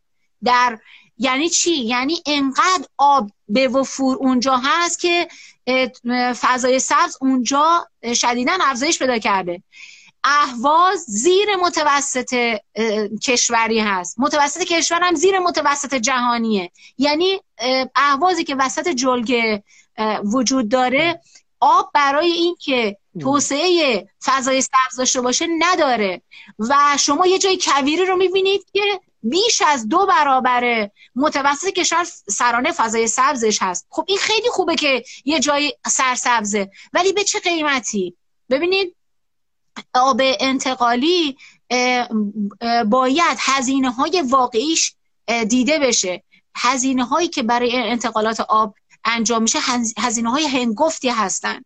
شما شوخی نیست بری در دل کوه تونل های بزرگی رو احداث بکنی و اینها رو یه صد دم بیای جلوشون بزنی که آب مثلا تراز آب بیاد بالا که توی این تونل سوار بشه و بره به سمت مسیرهای طولانی رو طی بکنه و بره به سمت اصفهان. متاسفانه در اصفهان هم زاینده رود خشکه. خب چه اتفاقی افتاده؟ این همه آب انتقالی کجا رفته؟ قبل از اینکه وارد اصفهان بشه صنایع و کشاورزی که هی داره توسعه پیدا میکنه، یعنی شما هر چقدر آب انتقال بدید فاز دوم فولاد فلان مثلا افتتاح میشه، فاز سوم، فاز چهارم، همینطوری هی داره صنایع آب بر اونجا فازهای مختلفش افتتاح میشه و توسعه کشاورزی رو ما متاسفانه در دل کویر داریم. بسیار خوب. بس من... این انتقالات بله. بس خب من فهمم این من یه... یه نکته من بگم. دوستان ممکنه بگن تالاب هورالعظیم چه ربطی به انتقال آب کارون داره؟ من اینو فهم میخوام یه توضیح کوچیک بدم. تالاب هورالعظیم از کرخه تغذیه میشه. چه ربطی به انتقال آب از سرشاخه‌های کارون داره؟ ببینید اینقدر آب انتقال داده شده و سد بالای کارون ساخته شده که آبی که در اهواز و در پایین دست اهواز هست اینقدر کیفیتش اومده پایین که ما آب آشامیدنیمون رو در اهواز پنجاه درصد مردم آب آشامیدنیشون رو از یک طرحی به اسم طرح قدیر که میاد از رودخانه کرخه آب شیرین رو میگیره و برای لوله کشی های ما میاره. یعنی کرخه‌ای که الان نمیتونه پایین دست خودش رو نه کشاورزی نه دامداری نه تالاب رو تأمین بکنه، محکوم به این که پنجاه درصد آب شرب مردم اهواز که بیش از یک میلیون و خورده نفر جمعیت اهواز فقط هست، آبادان و خرمشهر، ساحل نشینان کارون الان آب شربشون رو دارن از کرخه میگیرن. پس به طور مستقیم نه غیر مستقیم انتقال آب بر تالاب هورالعظیم و کرخه تاثیر داره. دوستان عزیزی از هموطنانمون در اصفهان اعتراض کرده بودن که چرا ما میگیم انتقال آب رو متوقف بکنین تالاب هورالعظیم، بعد میگفتن تالاب هورالعظیم که ربطی نداره به کارون. به این شکل ربط داره، یعنی ما چون نمیتونه کارون آب شرب ما رو تأمین بکنه، ما رفتیم از کرخه داریم با یک طرح چند میلیاردی، این طرح قدیر یه طرح گرانی هم بود برای اینکه بتونه آب شرب آبادان، خرمشهر و پنجاه درصد مردم اهواز رو تأمین بکنه. خب این طرح برای چی باید انجام بشه؟ اگر رودخانه کارون خودش همینطوری می اومد با اون کیفیت خوبی که داشت. البته خود کارون هم یه اتفاقی که داخلش افتاده که کیفیت آبش رو تحت شعاع قرار میده، در مقطع اهواز بیست و چهار ورودی فاضلاب به کارون رو ما داریم و این فاضلاب ها قبلا هم بودن، ولی الان به دلیل اینکه حجم آب شیرین کم شده داره خودش رو نشون میده، یعنی کیفیت آب کارون خیلی بد شده. بسیار خوب، حدود ششصد و شانزده نفر در حال حاضر در لایو با ما هستن. ساعت فکر کنم حدود ده و یازده و بیست دقیقه بعد باشه و با خانم شبنم قنواتی مدیر عامل دیدهبان جلگه سبز خوزستان که در اهواز خودشون مقیم هستن داریم صحبت می‌کنیم در مورد وضعیتی که خوزستان رو به اینجا رسونده. و فهم من اینه که ما به شکلی چند تا کار اشتباه کردیم. یکی اینکه درکمون از توسعه که خیلی هم درک غربی هستش و خیلی هم جالبه که جمهوری اسلامی قرار بود بیاد و برای ما توسعه رو بومی سازی کنه و یه جمله خیلی خوبی از دوستان من امیر خراسانی پریروز گفت ما تاریخ رو میتونیم جعل کنیم، جغرافیا رو نمیتونیم جعل کنیم. ما میتونیم بگیم که آقا فلان روز اصلا همه فقط نبودن، اون هواپیمایی که با امام اومد پایین فقط امام بود و چه میدونم اطرافیان خودش فقط روحانیون بودن. کسی هم ممکنه نفهمه نسل جدید. ولی با جغرافیا که شوخی کنیم، جغرافیا پنج سال ده سال بیست سال بعد تو گوشمون میزنه.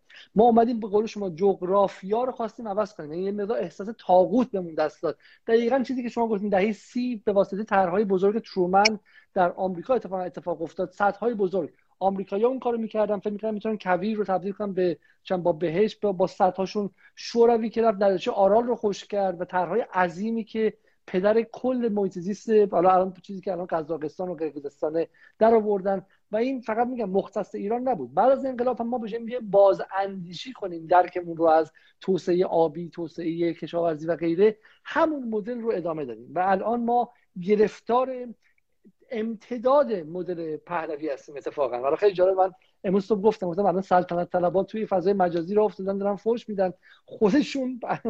اگه اون از شاه که می‌خواست دریای خزر رو وصل کنه به خلیج فارس، شاه جزء افتخاراتش این بوده که می‌خواست خزر و خلیج فارس رو به هم دیگه وصل کنه، متخصص شیرین کردن آب شور بودش و دیگری هم که می‌خواستن بخشی از البرز رو بردارن که هوای مردم وارد کویر ایران شه. و ما درسی که گرفتیم نه حالا در ایران بلکه همه جهان این بود که طبیعت از ما خیلی قوی‌تره و شوخی کردن باهاش و این احساس طاغوت که ما می‌تونیم طبیعت رو عوض کنیم جواب نداده. حالا برگردیم به بحث اینجا. من فقط میخوام بپرسم الان بهشت آباد انجام نشده، درسته؟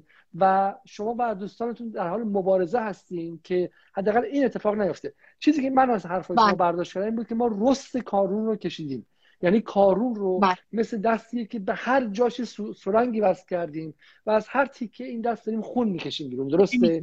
و اینقدر کارونی که به اهواز میرسه بیرمق و بیجونه که برای همون اهوازی که بغل کارون رفتیم آب از کرخه که اون طرف رو آوردیم، درسته؟ بله بله درسته. خب حالا به من بگید که ببینید من یه نکته هم بفرمایید به اشتباهات هنوز انجام نشده. ببین به اشتباهات هنوز انجام میشه متوقفش کرد، درسته؟ آفرین. خب به اشتباهات هنوز انجام نشده. این مورد ما یکی از طرح‌های انتقال آبمون که خیلی اتفاقا مهمتر از بهشت آباده و اینم میتونه شدیداً آسیب زننده باشه، بحث انتقال آب کورنگ سه هست. کورنگ سه کورنگ سه ببینید تونلش ساخته شده توی اون زمانی هم که ما خیلی سال نود و پنج خیلی پیگیری میکردیم، میگفتیم آقا دست نگه دارید. اون موقع به ما میگفتن نود و هفت درصد تونل ساخته شده، سه درصد مونده، نمیتونیم دیگه دست نگه داریم. که ما هم اون موقع میگفتیم آقا فکر کنید یک جراحی سینه یه نفر رو باز کرده و نود و هفت درصد جراحی پیش رفته، بعد دیده اگه اون سه درصد انجام بده طرف میمیره. خب بهتر اینه که هر کاری که کرده بخیه بکنه، ببنده، برگرده. شما دارید این اشتباه رو انجام میدید، جلوی اینو بگیرید. این انتقال آب کورنگ سه شدیداً جلگه خوزستان رو خشک میکنه و متاسفانه نپذیرفتن و تونل تکمیل شد. الان ببینید تونل ساخته شده، تونل در یه سطح بالا. ببخشید من با دستم اشاره میدم، بخاطر اینکه میخوام تصویر ذهنی آره میخوام تصویر ذهنی مخاطب شکل بگیره. بدون دستم استفاده میکنم، وظیفه دست همینه. ببینید آره تونل تونل کورنگ سه در یک ارتفاعی قرار گرفته، آب در این قسمت پایین هست. به خاطر اینکه این آب بتونه توی تونل سوار بشه، یه سدی باید جلوی این آب ساخته بشه که این جزء طرح انتقال آب کورنگ سه هست به اسم سد کورنگ سه. سد و تونل دوتاش یه اسم دارن. ما الان داریم پیگیری میکنیم که این سد ساخته نشه. همین الانش با همین تونل دارن با لوله، با تونل که نمیتونن، با لوله دارن آب منتقل میکنن، با چند تا پمپ و اینا دارن آب منتقل میکنن. آبی هم که منتقل میشه خیلی قابل توجه نیست و خیلی آسیب نمیزنه به پایین دست. ولی اگر اون سد ساخته بشه، این سد کورنگ سه یکی از سرشاخه های اصلی کارون در حقیقت اونجا حبس میشه. بهشت آباد رو ما اصلا بهش میگیم تیر خلاص کارون. این دوتا ببینید، یعنی اگه بخوایم اهم و فل اهم بگیم، اول جلوگیری از ساخت سد کورنگ سه و دوم اصلا بهشت آباد به کل تعطیل بشه. ضمن که ما یه دونه سد خرسانه سه رو هم داریم که باز یکی دیگه از سرشاخه‌های کارون میشه. اونم باز من یه جایی دیدم یه اظهار نظری یکی از مسئولین کرده بود که آره ما به اشتباه انجام نمیدیم، هیچ مشکل نداره، ولی از اون ور خرسانو میریم تکمیل میکنیم. هر ببینید هر سه اینها باعث میشه همین نیمچه جریانی هم که در کارون جاریه متوقف بشه. بسیار. من و من الان این به مخاطب توضیح بدم که چرا ما داریم حرفا رو میزنیم، چون الان میگم الان میشه رفت به آهنگ چاووشی گوش کرد، میشه رفت چه میدونم به خوزستان ای چه میدونم براش براش مرسی خوانی کرد.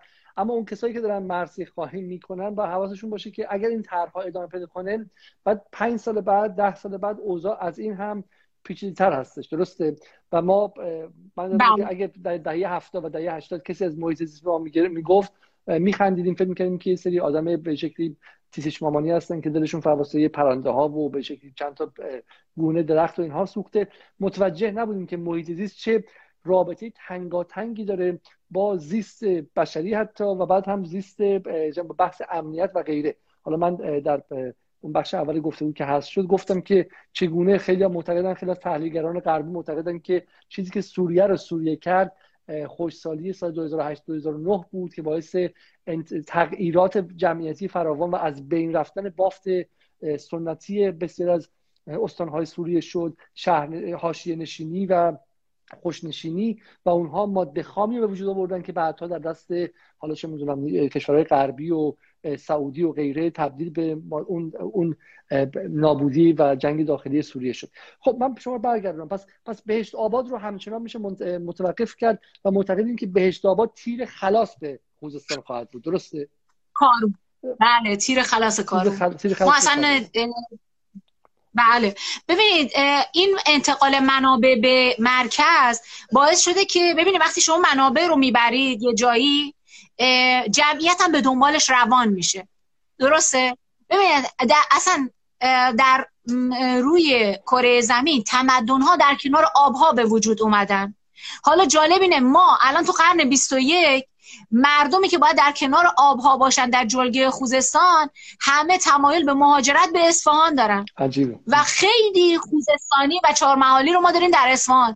مهاجر فرسترین استان کشور خوزستان شده و مهاجر پذیرترین استان کشور اصفهان شده. خب این خیلی بده. شما اصلا چیکار کردید؟ توسعه، ما فعالان محیط زیست به توسعه پایدار معتقدیم. ما میگیم توسعه اگه قرار باشه اتفاق بیفته، توسعه باید پایدار باشه، بیایم توسعه رو انجام بدیم، زیست بوم های خودمون رو حفظ بکنیم. توسعه اگر قرار باشه یک صنعتی رو افتتاح بکنیم، در جای خودش افتتاحش بکنیم. صنعت آببره، ببریدش در کنار آب.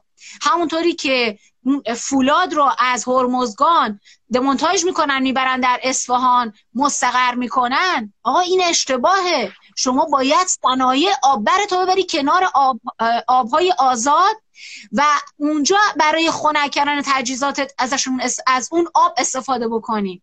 شما میای در دل کویر، ما یه, یه چیز خنده‌داری رو من به شما بگم آقای علیزاده، توی سفرهای بین استانی همه هموطنای من اینو دیدن.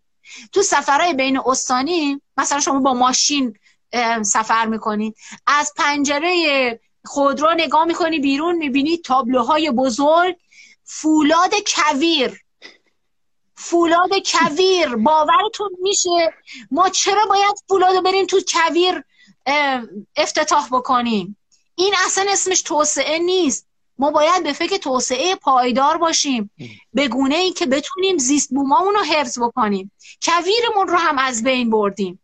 و خود اصفهان، من یه دوست عزیزی در اصفهان به من میگفت انقدر اینجا در اصفهان متفاوت شده نسبت به گذشته، امنیت، حاشیه نشینی بسیار زیاد شده، امنیت به شدت کاهش پیدا کرده، وضعیت آلودگی هم که دیگه اونجا معروفه دیگه، به خاطر اینکه صنایع اونجا هستن، گلبادهایی که مثلا در منطقه شاهین شهر وجود داره، همه اینا تمرکز آلاینده های محیط زیستی رو داره. برای نکته اضافه کنم، از یک از دوستان پیام پیامی گرفتم که گفتش که من مهندس عمران هستم و از, از اصفهان بود و میگوش که خیلی جالبه که اصفهان هم سال‌هاست به خاطر بحث توسعه بی‌رویه صنعت در یک منطقه کویری، افزایش جمعیت، برداشت‌های غیر مجاز در بالادست و انتقال آب به شهرهای مجاور داشته که به شدت محیط زیستش رو داره آسیب کرده، به طوری که بحث فرونشست در اصفهان به خاطر خشک شدن چاهای زیرزمینی به شدت جدی شده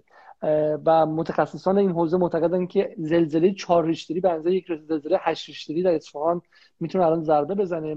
و همینطورم به خاطر خشک شدن تالاب گاوخونی در تالاب ت...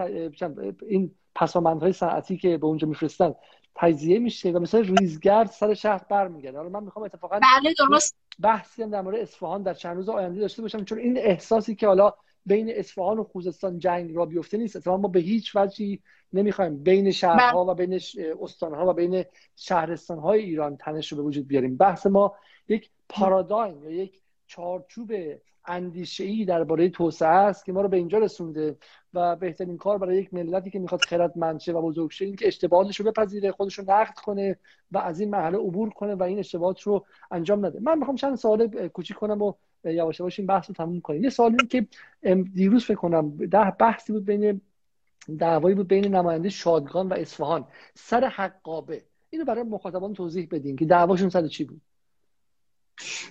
ببین ما این دعواها رو ما خیلی بهش چیز نیستیم، یعنی من این دعواها رو بیشتر یه نمایش می‌بینم. توضیح بدین که اصل دعوا چیه، مثلا حقابه دعوا میکنن بین شهرها تو مجلس، دعواشون چیه؟ ببین همین بحث همین موضوع بحث انتقال آب هست که حالا نمایندگان به جای اینکه بیان با ادله قانونی، با اعداد و ارقام بیان همدیگر رو قانع بکنن. و به نظر من ببینید ما طبق قانون اساسی وکلای مردم در مجلس شورای اسلامی فقط وکیل مردم حوزه استحفاظی خودشون نیستن، باید کلیت کشور رو ببینن. و به نظر من نیاز هست که حتی وکلای ما در مجلس اطلاعات محیط زیستیشون افزایش پیدا بکنه. این دعواها واقعا مشکلی از محیط زیست، مشکلات محیط زیست کشور حل نمیکنه. ما باید بریم به سمت گفتمانهای منطقی و عقلانی و علمی. هم نماینده‌ای که در اصفهان فکر میکنه مثلا با مثلا تصویب یک یا گرفتن بودجه یا اعتبار برای یک طرح انتقال آب جدید باید بیاندیشه که این اصلا حیات و جریان زندگی رو برای حوزه استحفاظی خودش نمیبره و برعکس باعث آسیب زدن جدی به حوزه استحفاظی خودش میزنه. ببینید در کوتاه مدت خوبه، در کوتاه مدت اوکیه، همه چی سرسبز و گل و بلبله، اما در طولانی مدت وقتی که بازنگری میکنن، نگاه میکنن به عقب، نگاه میکنن میبینن اصلا این وضعیت اصلا وضعیتی نبود که انتظارشو داشتن. بسیار. من مثلا چیزی که این فهمم اینه که در واقع نماینده ها میخوان به برای اینکه جلوی اون حوزه استحفاظی خودشون نم... کسایی که انتخابشون کردن به اونها امتیازی بدن، براشون در واقع آب آب دزدی میکنن، آب میارن از حالا از کارون، از اون رودهای بزرگ. اما حرف شما اینه که در واقع حرفتون به کسایی که به اونها رای دادن این که اینا خدمت به شما نمیکنن، پنج سال ده سال بعد براتون مشکلات بیشتری به وجود میارن، از جمله مهاجرت، از جمله مسائل دیگه. یه سوال دیگه دارم از شما. حالا به هورالعظیم که حالا یکی از نقاط تمرکز شما هم هستش، فقط بحث حالا بیابی نبوده، ما میدونم که شما با وزارت نفت هم درگیر بودین اونجا، درسته؟ دعوای شما با وزارت نفت حالا به تو هورالعظیم چی بود؟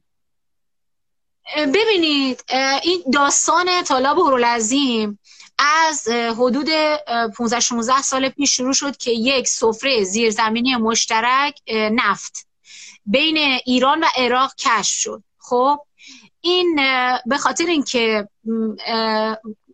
اون ماجرای به حوزه نفتی بین ایران و قطر اتفاق نیفته، چون حوزه های مشترک خب میدونید دیگه و هر کسی هرچی بیشتر برداشت بکنه خب دیگه این چون دسترسی هست، اومدن یه مشاور چینی اومد گفتش که ما بیایم تالاب رو خشک بکنیم، یعنی کرخه رو نذاریم واردش بشه و که ما بتونیم در یه محیط خشکی بتونیم استخراج نفت رو با یک چهارم و یا بیشتر صرفه اقتصادی انجام بدیم، این استخراج نفت رو انجام بدن با هزینه های کمتر.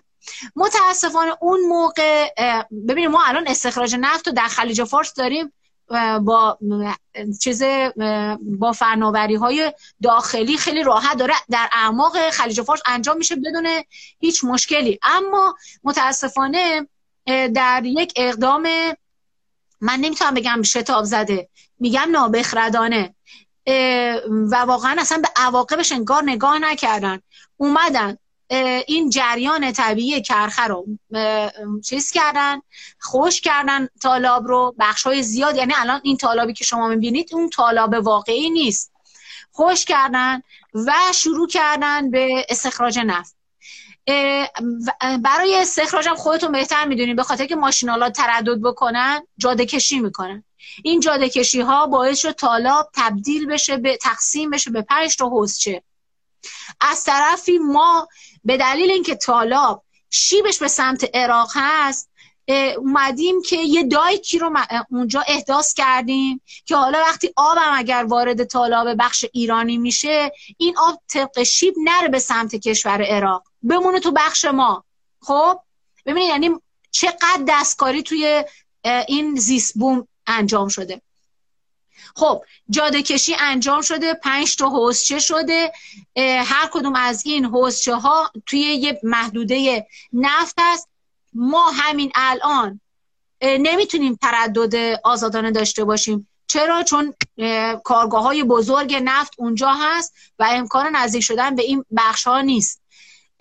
نفت به نظر من اولین صدمه جدی رو نفت به تالاب هورالعظیم زد، در صورت که خیلی راحت میتونست در یک بستری که مثلا عمق آب در بیشترین حدش در تالاب هورالعظیم شاید به پنج متر نرسه، میتونست ماهیت تالاب رو حفظ بکنه و ما اینقدر تجربه های تلخ ریزگردها رو نداشته باشیم، حیات وحشمون اونجا حفظ بشه و استخراج در آب رو انجام میداد. ولی متاسفانه یک شرکت ژاپنی چنین پیشنهادی کرده بودش و اولا اونها کار کرده بودن برای استخراج در اون آبی و اونها کنار گذاشته میشن و بعد شرکت چینی میاد. حالا یه سالی بیام بخوره بحث رو برسیم به بحث بوروکراسی و اینکه مقصر کی. نقش سازمان محیط زیست چی بوده این سالها؟ آیا اصلا کمکی بوده؟ آیا چند اخطار داده؟ آیا وارد دعوا شده با وزارت نفت؟ آیا وارد دعوا شده با وزارت نیرو؟ ببین به صورت سیستماتیک من راجع به این که چه کارهایی رو انجام داده، خب در حد این که بخواد جلوی اینها رو بگیره و موفق بشه، نه، متاسفانه موفق نشده. اینکه چه کار کرده و شکایت هایی رو تنظیم کرده، به هر حال در این بازی برنده ماجرا نفت بوده، چون اون کاری که خواست انجام داد و محیط زیست متاسفانه مغلوب این ماجرا شده. من عمل کرده محیط زیست اگه شما به شکلی محضوریت داریم برای گفتنش نگید، ولی خب شما اصلا فعال محیط زیست مستقل هستی که تازه باید برین دعویتون رو، تقاضاتون رو، مطالبهتون رو برین به سازمان محیط زیست بگید، اونها باید برن بگن به این وزارت و اون وزارت و یا دولت. سوال من اینه که خیلی معذرت میخوام، من لوری میگم، اصلا توی هیئت دولت محیط زیست رو آدم حساب میکنن یا اینکه نه اصلا تو خود دولت، هیئت دولت هم محیط زیست و سازمان محیط زیست نخودی محسوب میشه؟ آ سازمان محیط زیست، خود سازمان محیط زیست. منظورتون ان جی او ها؟ ان جی او که حالا به کنار، من میخوام اصلا با خود استیکارشون، این خانم مثلا ابتکار که خودش بخش دولته، تو دولت حرفشو گوش میکنن یا نه نخودی برای حفظ ظاهر یه سازمان محیط زیست هم گذاشتن اونجا؟ من فکر میکنم سازمان محیط زیست میتونست خیلی قوی تر از اینها وارد بشه، با همین موقعیت حقوقی که داره خیلی میتونست قوی وارد بشه، ولی اون کارکردهایی رو که ما ازش انتظار داشتیم و اون قابلیت‌هایی رو که قانون بهش داده، اون حقوقی رو که موقعیتی که الان خودش داره قانون براش در نظر گرفته، من فکر میکنم ضعیف عمل کرده. البته اگر سازمان محیط زیست زیر مجموعه قوه قضاییه یا مستقیما زیر مجموعه رهبری بود، شاید میتونست خیلی باز قوی تر از الان باشه، چون به هر حال جزء قوه مجریه است و قوه مجریه هم یه دونه مافوقش رئیس جمهور، رئیس قوه مجریه است و این فکر کنید در زیر ذیل رئیس جمهور کابینه قرار دارن، وزرا قرار دارن که وزرا هم به هر حال حالا آقا ما داریم یه کاری رو یه جایی رو داریم انجام میدیم، خب قوه مجریه خودش مثلا ممکنه یه جاهایی بیاد به محیط زیست بگه شما اینجا رو مثلا استاپ، حالا مثل ببخشید مثل مالچ‌پاشی نفتی، ما برای مالچ‌پاشی نفتی ورود کردیم، ان جی او ما شکایت قانونی تنظیم که که الان هنوز جریانات شکایتش هست، محیط زیست اومد در کنار اون کسی که داشت شنزارها رو از بین می‌برد مقابل ما قرار گرفت و گفت تصمیم از بالا گرفته شده، یعنی خیلی راحت به ما اینو گفتن. به خاطر همین من فهم کنم چون جزء قوه مجریه هست اینجوری دست و بالش بسته است. بسیار خب، حالا دیگه الان درستم داره تمام میشه. به نظر من من نمیخوام شما رو براتون مشکلی به وجود بیارم، هر جایی نخواستین جواب بدین جواب ندید. مسئول ابتکار در مقام رئیس سازمان محیط زیست دلسوز محیط زیست ایران بود، ازش چیزی که توقع داشتین رو به شما تحویل داد؟ نه. بسیار خب. نه. نه. یک سوال دیگه می‌کنم، آقای رئیسی تا دو سه هفته دیگه بعد قاعدتاً کابینه رو بذاره، چه توقعی دارین؟ چه الان دو دقیقه بخوام، یک دقیقه دو دقیقه بخوام با آقای رئیسی صحبت کنید، چه چیزی بهش میگید در مورد محیط زیست و در مورد رئیس و سازمان محیط زیست؟ آقای رئیسی، امیدوارم که در دولت شما توسعه پایدار به معنای واقعی لحاظ بشه و نگاه ویژه‌ای نه در قالب شعار، که ما دولت محیط زیستی رو دیدیم واقعا تن بدنمون میلرزه وقتی که اسم این کلمات میاد، دولت محیط زیستی، دیدیم که چه ها با محیط زیست ما کرد. انتظاری که از شما داریم این که با توجه به این که شما هم اعلام کردید از طیف‌های مختلفی به عنوان مشاور در کنار خودتون خواهید داشت، انتظار داریم که دیدگاهتون نسبت به محیط زیست یک دیدگاه ویژه‌ای باشه، چرا که محیط زیست علاوه بر این که اثرات توسعه‌ای رو میتونه برای شما هموار بکنه، حتی بر امنیت پایدار کل کشور هم تاثیرگذار خواهد بود. انتظار داریم که کشور رو، مسائل محیط زیستی کشور رو به مسائل فانتزی که متاسفانه بسیاری از دولت مردان گذشته بهش نگاه کردن شما نگاه نکنید. مسائل محیط زیستی بسیار با اهمیت هستند، بسیار حیاتی هستند و بحران فعلی در حقیقت به دلیل نادیده گرفته شدن مسائل، هشدارهای محیط زیستی بوده که پیش از این فعالان محیط زیست و انجیو های محیط زیستی تذکرش رو داده, داده بودن و متاسفانه به اون توجهی نشده بود. بسیار خوب. یک چیزی که هست این که چند درصد از مسائلی که شما در خوزستان دارید، آب، هوا، ریزگرد، محیط زیست، محصول تصمیمات مدیران استانی و محلی بوده و چند درصدش محصول تصمیماتی که در تهران گرفته شده، درصد کلان؟ اینو من نمیتونم درصد بخوام بگم. خب واقعا باید اشراف کامل نسبت به همه این موارد داشته باشم، ولی توی بحث مالچ باشی صد درصد از مرکز تصمیم گرفته شده.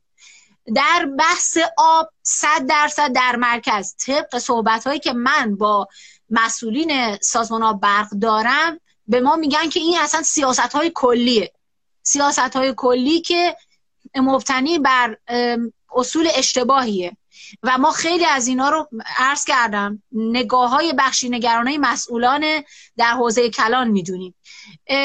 من فکر میکنم تو بحث نفت هم که دیگه اصلا اون اصلا نمیشه در موردش حرف زد، نفت اصلا یه چیزه که سرمایه ملی و ایناست که اصلا قطعا من میدونم در استان خیلی کم تاثیرگذار هست. نظر مسئول به این علت هم میگم که خانم قنواتی شما دو تا استاندار داشتین که من که هیچ کارم تا به حالم خوزستان نیومدم به نظرم یکیشون آیه مقتدایی بود که به خاطر فساد بعدن بازداشت شد، یکم آیه شریعتی که پرونده های فساد زیادی داره در ارتباط با هفت تپه و غیره و الان هم رفتش کنار و فعالان خیلی بهشون معترض بودن. یعنی میخوام میخوام بگم که چقدر اینها مجری بودن یا اینکه کسی بودن که بعد مجری تهران بودن، چقدر خودشون هم تاثیر داشتن در افزایش بحران.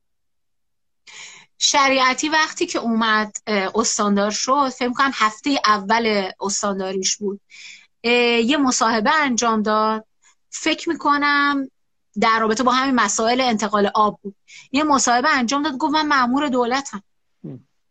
یعنی این مصاحبهش خیلی بچه‌ها خیلی شوکه شدن. خیلی ببینید ما استاندار رو اگر بخوایم تعریف درستی ازش داشته باشیم به عنوان پدر یه خانواده باید در نظر بگیریم که حافظ منافع استان خودش باید باشه.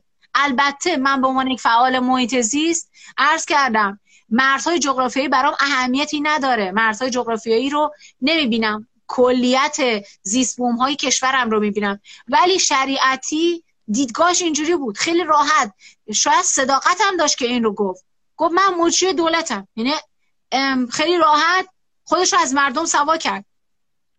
خیلی نکته عجیبیه در واقع. پس پس خوزستان یک جاییه که تصمیمش در تهران گرفته میشه، نفتی داره باید حفظ شه و تصمیمش به مردم خوزستان اونقدر ربطی نداره. تصویری که شما دارید میدید.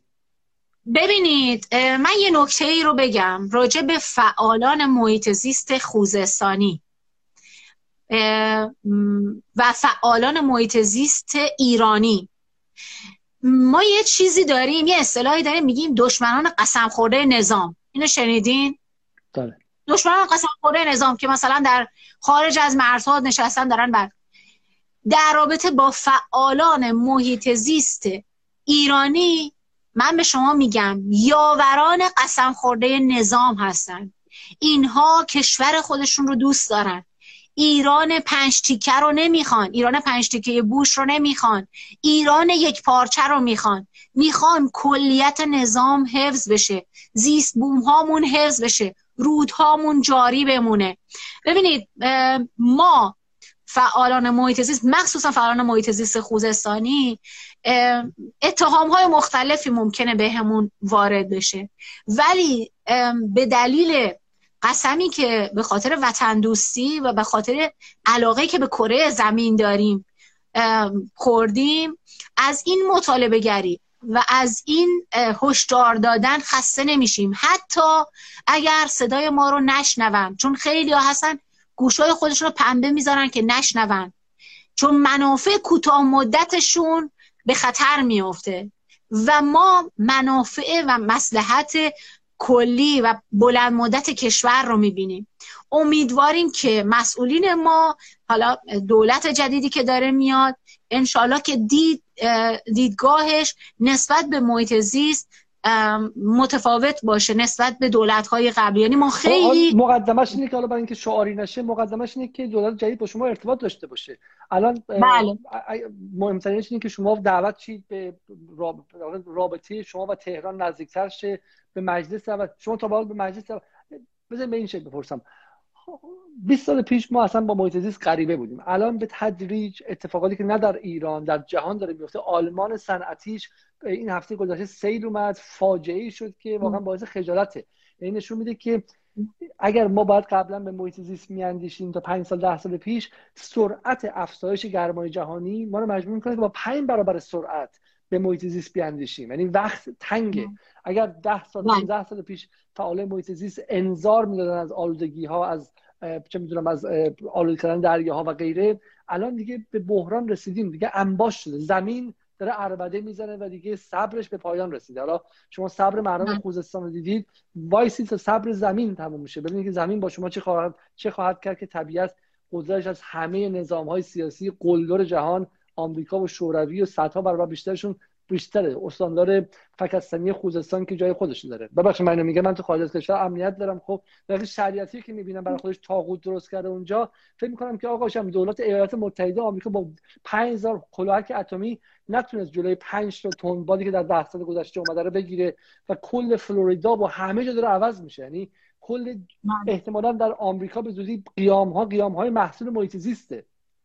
حالا این بله. این به کنار، ولی ولی سوال من اینه که این سالها و این اتفاقی که افتاده آیا باعث شده که گوش سیاستگزاران در ایران به به فعالان محیط زیستی بازتر شه؟ آیا شما دعوت میشین به جلسات استان؟ آیا شما دعوت میشین به مجلس؟ آیا نمایندای نمایندای مجلس خوزستان در مجلس به شما زنگ میزنن، از شما مشورت میگیرن یا از بقیه انجیوها؟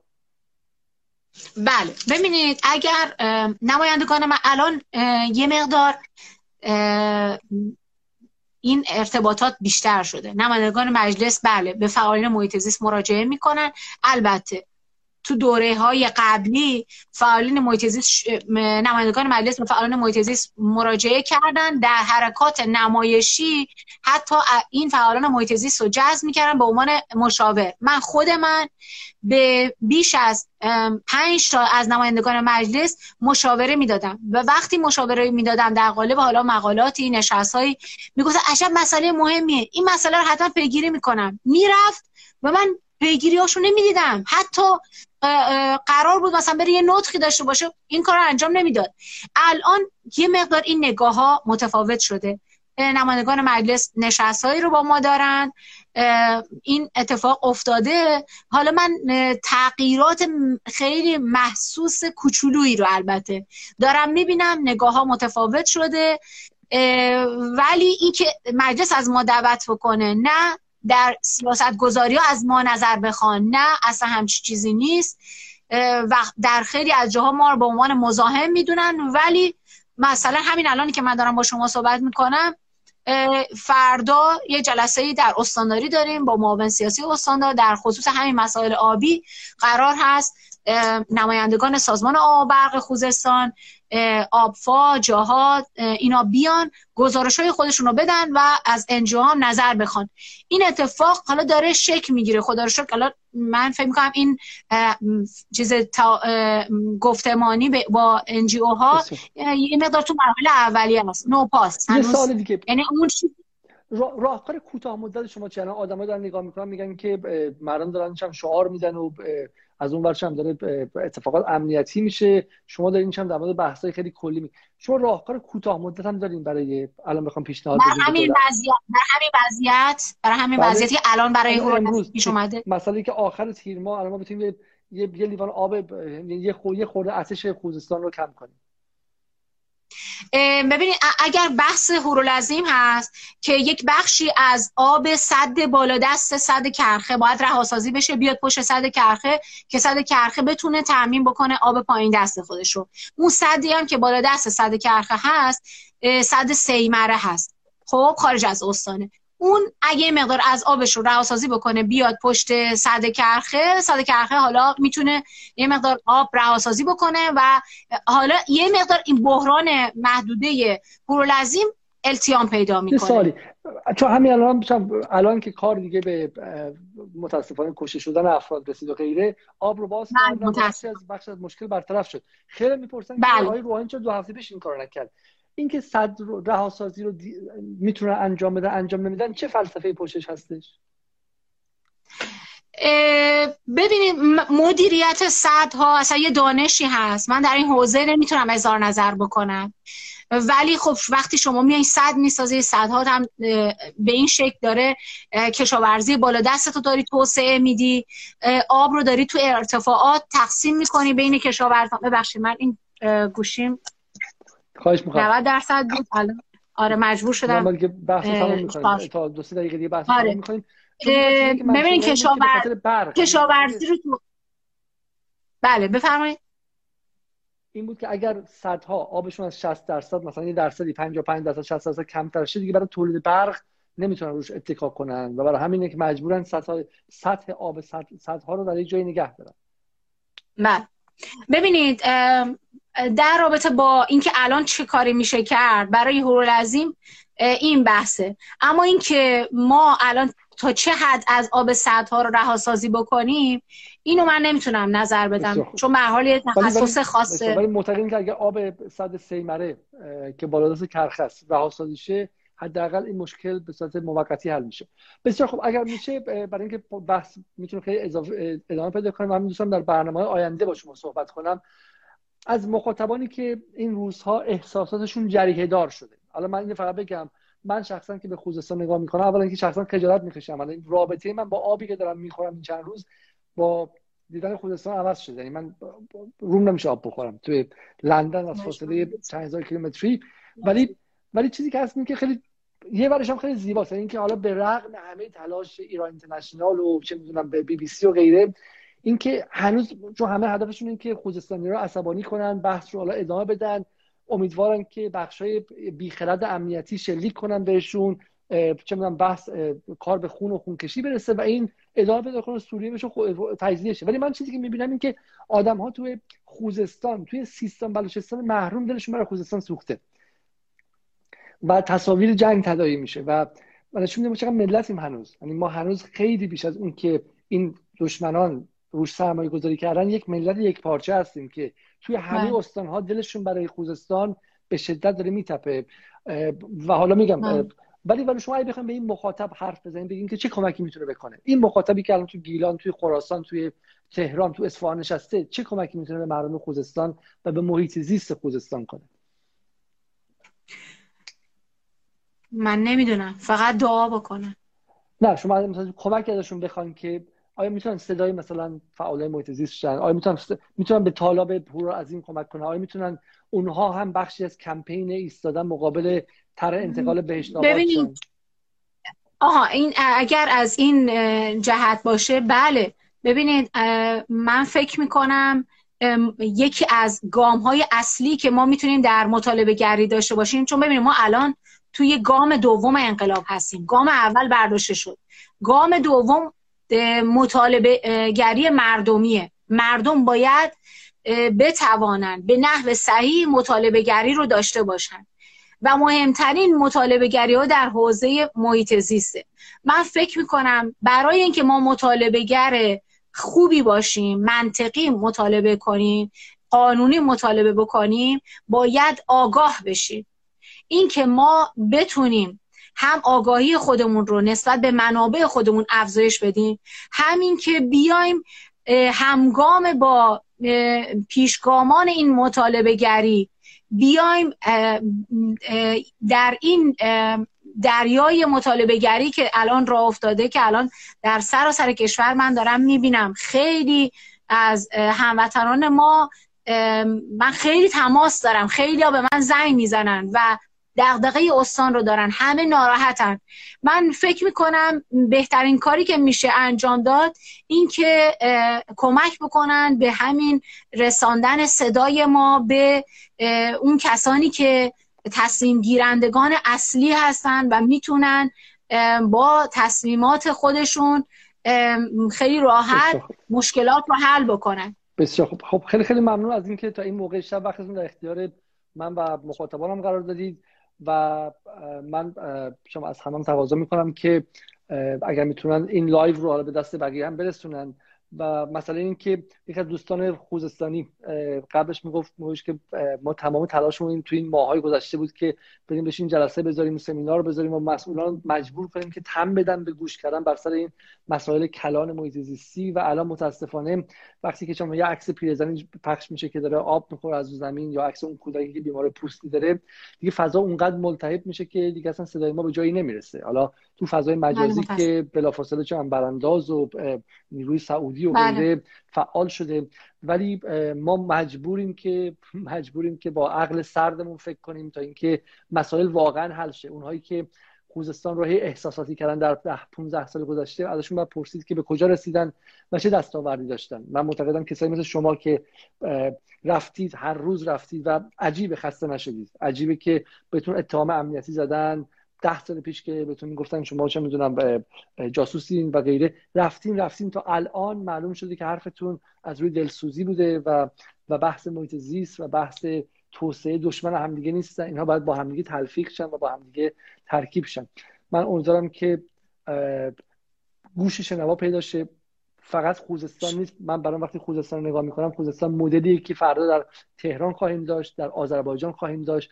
خوزستان جایی که زودتر به بحران رسیده، ولی محصول اون پارادایم، اون پارادایم توسعه‌ای که درش انسان، اگرچه به اسم اسلام و فقه شیعه و به اسم چند ولایت فقیه اتفاق افتاده، ولی اتفاقا به شدت اومانیستی و به شدت غربیه، چون درش انسان احساس خدایی میکنه و فکر میکنه که میتونه سلطان و ارباب طبیعت باشه. و و به نظر من این بعد از چهل سال، پنجاه سال، شصت سال، از همون گفتین هزار سال بیست، هزار سال سی، پاسخ شما داریم میبینیم و به نظر من یک نیازمند یک اراده ملیه. من حالا شخصا امیدوارم که دولت رئیسی بشه نگاهش رو عوض کرد و ولی بیش از رئیسی من به مردم معمولی اتکا دارم و امیدوارم که اونها انقدر روش بیستن، روی مطالبات محیط زیستی بیستن که اینها مثل بقیه مطالبات جزء بدیهیات زندگی ماشه. ان شاء الله. خیلی خیلی ممنون. امیدوارم. امیدوارم که بازم با هم صحبت کنیم. موفق باشید. خواهش میکنم. شبتون بخیر. شب شما بخیر.